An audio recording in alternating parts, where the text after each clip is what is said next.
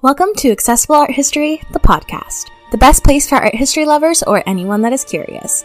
My name is Annalisa, and I'm going to share an amazing Roman monument with you today. Just a quick reminder before the episodes get started all sources and images referenced will be posted on the Accessible Art History blog. You can find that link in the episode description as well as on Instagram at accessible.art.history.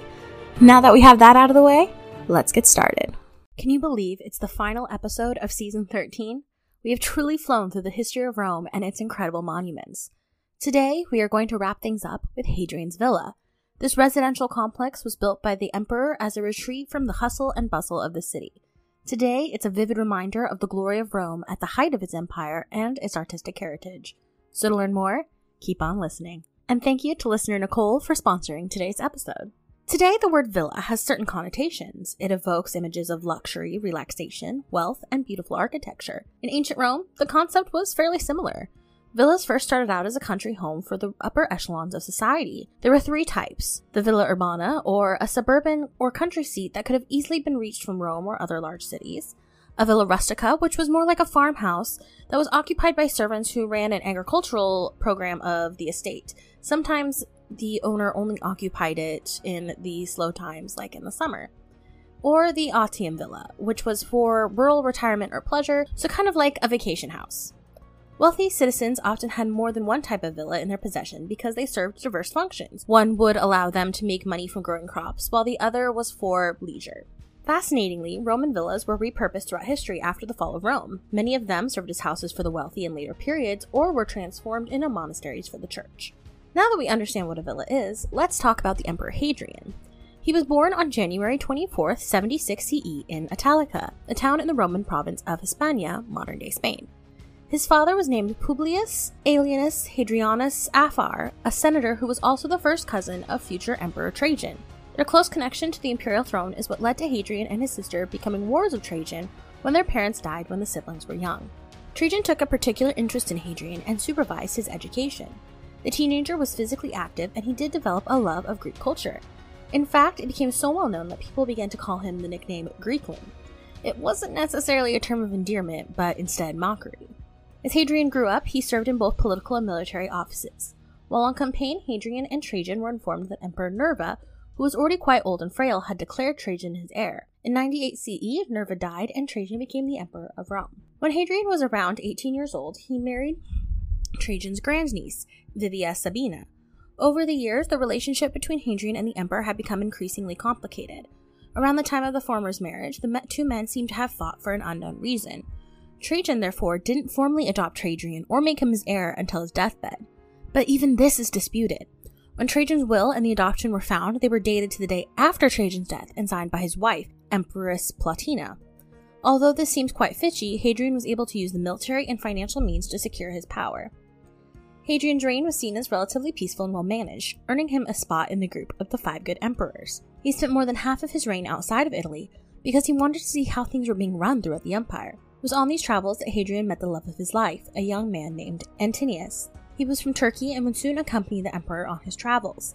Sadly, at the age of only 20, Antinous died under mysterious circumstances on the river Nile. Hadrian was utterly devastated and deified the young man into the Roman pantheon.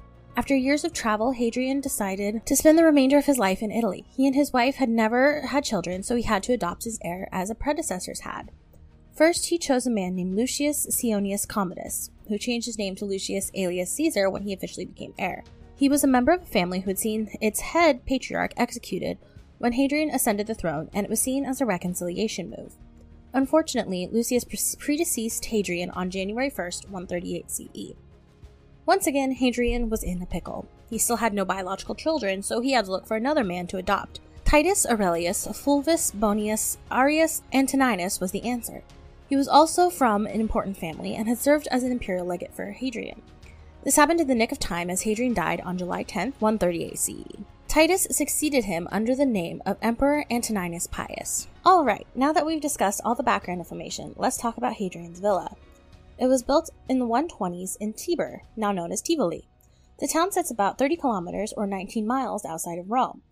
This was an ideal location because it was away from the hustle and bustle of the city, but still within traveling distance in case of an imperial emergency. It was not uncommon for the Roman emperors to have villas in and outside of Rome, but Hadrian took it a step further.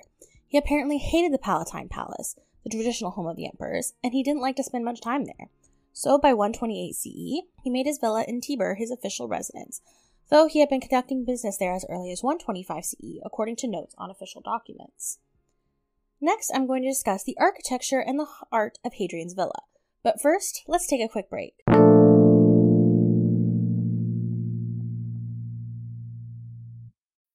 When you need mealtime inspiration, it's worth shopping Kroger, where you'll find over 30,000 mouth-watering choices that excite your inner foodie. And no matter what tasty choice you make, you'll enjoy our everyday low prices, plus extra ways to save, like digital coupons worth over $600 each week. You can also save up to $1 off per gallon at the pump with fuel points. More savings and more inspiring flavors make shopping Kroger worth it every time. Kroger, fresh for everyone. Fuel restrictions apply. Hi there. My name is Annalisa, and I'm the founder of Accessible Art History. My goal is to bring art history content to anyone that is curious. All my platforms can be accessed for free, but there are ways that you can support the cause. If you enjoy this episode, please consider leaving a rate and review on your favorite platform. I also have a Patreon and a Buy Me a Coffee account set up if you feel inclined to support accessible art history monetarily. However, I will always work to bring content for free because I believe that education should be accessible for those who want and need it. Thank you for listening, and now let's get back to the episode.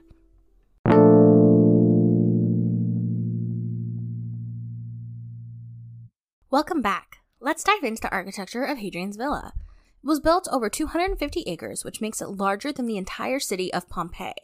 The complex consists of around 30 buildings, each serving a distinct purpose for the emperor. Fascinatingly, Hadrian didn't stick with one cohesive design style.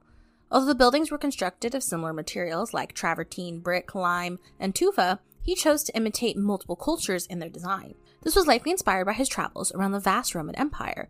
For example, he had a small river created to run through the complex, which he named the Nile, after the great river in Egypt. Other buildings had Greek names like Hades, which isn't surprising since we know Hadrian was a great lover of Greek culture.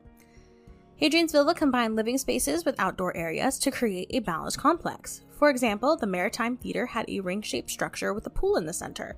A covered porch led to a section of the villa complete with a library, art gallery, luxurious bedrooms, and an area for relaxing. It would have been the perfect place to spend the evening after a long day of running the empire. In addition to the Maritime Theater, there were other libraries, bath complexes, temple spaces, living quarters, and tons of places to stroll. It was truly a magnificent villa. Another amazing thing about Hadrian's villa is the sheer amount of artwork that the emperor had commissioned for the space. Archaeological excavations have revealed a literal treasure trove of pieces that help us to not only understand Hadrian's personal taste, but also artistic styles and trends during the period. Unsurprisingly, much of the art in the villa was either from Greece or Greek inspired. Some of the famous pieces include the Wounded Amazon, a copy of Myron's Discobolus, the Dove Basin mosaic, the Diana of Versailles, Crouching Venus, Capitoline Antinous, and the Young and Old Centaurs. These are considered to be some of the best examples of Hellenistic or Hellenistic copies in our history. I've posted pictures of some of them on the blog, and you can see the fine craftsmanship. Every line of cloth, every strand of hair has been expertly rendered to give a real lifelike appearance to the pieces. They look as if they could step down from their pedestals and into our world at any moment. Unfortunately, many of the pieces ended up in museums around the world, especially in Western Europe, because Grand Tour amateur archaeologists thought it was okay to take them home to their own villas and museums. There is a sad air to some of the art, though. Archaeologists have uncovered many statues of Hadrian's lover Antinous. He was shown in different guises as if to fit into the different spaces within the villa. It's clear that the emperor greatly mourned the young man and wished to have his image surrounding him. Hadrian's villa is more than just a villa. It's an entire complex dedicated to the pleasure of an enjoyment of a single man. Today, it's a UNESCO World Heritage Site because, quote, it combines the best elements of architectural heritage of Egypt, Greece, and Rome in the form of an ideal city, end quote. Archaeologists are still working to uncover its secrets with new spaces being discovered all the time. In fact, in 2021, a team discovered a previously unknown room that they now believe served as a private space for the emperor to eat. And that wraps up season 13 of Accessible Art History, the podcast. Thank you all for listening and exploring ancient Rome with me. I've started planning season 14, which should be released in early spring 2023. Make sure to follow the Accessible Art History Instagram at accessible.art.history to keep up with all the updates. Thank you so much for listening to this episode of Accessible Art History, the podcast. Make sure to follow us on Instagram at accessible.art.history for updates and keep an eye out on the next episode. They drop every Monday on your favorite podcast platform. If you prefer to listen on YouTube, you can find episodes on there about two weeks after the episodes are posted. Cheers and see you next week.